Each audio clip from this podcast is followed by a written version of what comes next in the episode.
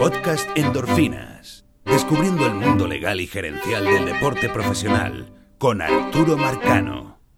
Advierto que en esta dosis de 10 minutos vamos a compartir muchos datos específicos y mucha información que luego seguramente en el futuro vamos a analizar con mayor profundidad. Pero es importante darla, ¿no? Para que ustedes entiendan una de las dificultades o uno de los puntos que se estaba negociando en el pasado convenio laboral y que no se llegó a ningún lado, pero tenía una razón de ser.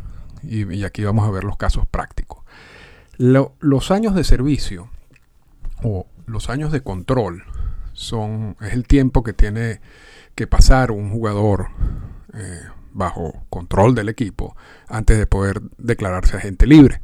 Términos generales, son seis años de control. Y esos seis años de control ya hemos visto que lo, dividimos en tres años de prearbitraje salarial y tres años de arbitraje salarial. Y hay unos casos que son unos Super 2, que es el 22%, que tienen dos años de, de prearbitraje salarial y cuatro años de arbitraje salarial. Pero, ¿cómo se calculan estos años de control? El año de control, para que tú tengas un año de control, tú tienes, o el jugador, debe cumplir un año de servicio. Y un año de servicio no es lo mismo que una temporada. Una temporada normal y corriente eh, consiste de 187 días. El año, para tú acumular, lograr un año de servicio, tú tienes que cumplir 172 días en el roster activo del equipo o podrías estar en la lista de lesionados. Lo que quiere decir que si tú restas los 162 días de servicio a los 183 días o las 187 días que tiene la temporada, te da 15. Y aquí viene entonces el concepto de la manipulación del tiempo de servicio. Un, equipo que mantenga un jugador en, en, ligas menores por 15 días al principio de una temporada y lo suba al día 16, impide que ese jugador cumpla su primer año de servicio o el primer año de control en esa primera temporada. Entonces el control se extiende una temporada más. O sea, esos seis años de control se convierten en siete temporadas. Simplemente porque el equipo mantiene al jugador adrede, con intención, por más de 15 días, impidiéndole eso, ¿no? que cumpla su primera temporada en su primer año de control. como en forma práctica, si un equipo sube a un jugador el primer día de la temporada y este jugador más nunca es bajado a las menores, ese jugador, las temporadas y los años de control coinciden, pero normalmente no coinciden. No solamente por la manipulación, sino que muchos de estos jugadores pasan algún tiempo en ligas menores. Ya suben a grandes ligas, se toman un café, regresan a las ligas menores, etc. Entonces el, el cálculo casi siempre implica que esos seis años de control se convierten en siete o más temporadas. Porque depende eso de, las veces en que baje a un jugador. Y el punto interesante de todo esto es que, claro, tú te conviertes en agente libre luego de cumplir los seis años de control. Pero el asunto es, ¿a qué edad te conviertes en agente libre? Porque no todos los jugadores debutan en las grandes ligas a la misma edad. Y entonces es allí donde el caso empieza a complicarse. Y es allí donde el tema eh, agarró fuerza en el principio, sobre todo la negociación del convenio laboral pasado. Y es que, por ejemplo, y esto muchas veces el, jugador latinoamericano tiende a debutar más joven, pero no siempre es el caso. ¿no? Hay, casos de jugadores que vienen del draft de la regla 4 que también debutan a muy temprana edad. Vamos a poner algunos ejemplos rápidos. Fernando Tatís Jr. debutó a los 20 años, viene del mercado internacional. Vladimir Guerrero Jr., viene del mercado internacional, debuta a los 20 años. Manny Machado, que viene del draft de la regla 4, debuta a los 20 años. Y Bryce Harper, que viene también del draft de la regla 4, debuta a los 19 años. Entonces, esos son algunos de estos casos de, de jugadores que debutan a temprana edad. ¿Y cuál es la consecuencia de ello?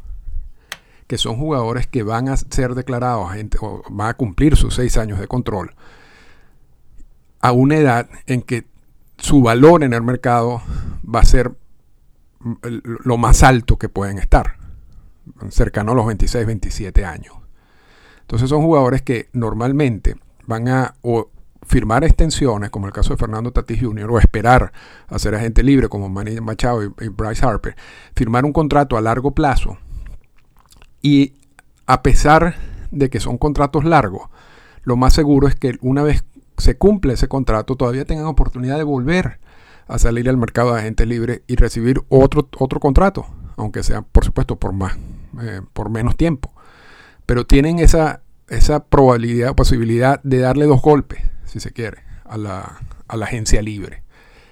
Pero eso no es lo normal, porque incluso si uno analiza los promedios de edad de la temporada de novato en, las grandes ligas, el debut eh, en, en, el 2011, por ejemplo, era de 24.6 años, los jugadores en años de debut.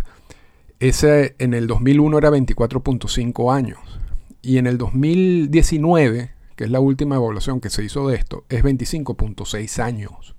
Lo que quiere decir que muchos de estos jugadores debutan ya a una edad elevada, 24, 25 años. Lo que hace que cuando se vayan a convertir a gente libre ya tienen una edad en donde su valor en el mercado es menor.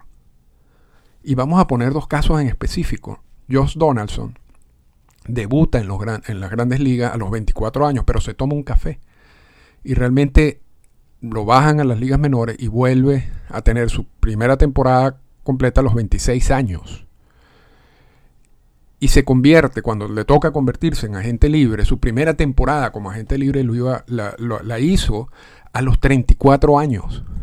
Lo que quiere decir que Josh Donaldson, que en, en el momento de declararse agente libre era un jugador con excelentes números, su valor en el mercado no era el mismo por la edad. Si, Donaldson se hubiera convertido en, agente libre con los mismos números, pero a los 27 años, a los 28 años, hubiera sido una situación distinta contractualmente. Entonces Donaldson firma, no firma un mal contrato, pero firma un contrato a corto plazo, a tres años, con una opción. En el caso de Harper, en el caso de Machado, por supuesto la extensión de Fernando Tatis Jr., todas esas extensiones Estamos hablando de 10 años, de 9 años. Y, allí llegamos entonces al caso de Chris Bassett, el lanzador que acaba de ser cambiado de Oakland a los Mets de Nueva York. Bassett es otro de esos casos en que debuta también a una, no a una edad, si se quiere, joven, estilo Machado, Bryce Harper, y luego tiene que pasar por miles de, idas a las ligas menores, lo que va a terminar haciendo que, y, para ser específico, Bassett debuta con los White Sox eh, a los 25 años. Luego baja a las ligas menores y luego regresa a los 26 años con Oakland para cumplir lo que sería su primera temporada completa. Y Bassett es otro de esos casos parecidos al de Donaldson, que va a ser agente libre a los 34 años. Su primera temporada va a ser a los 34 años. Y su valor es menor. Entonces, ¿cuál es el punto ya para concluir?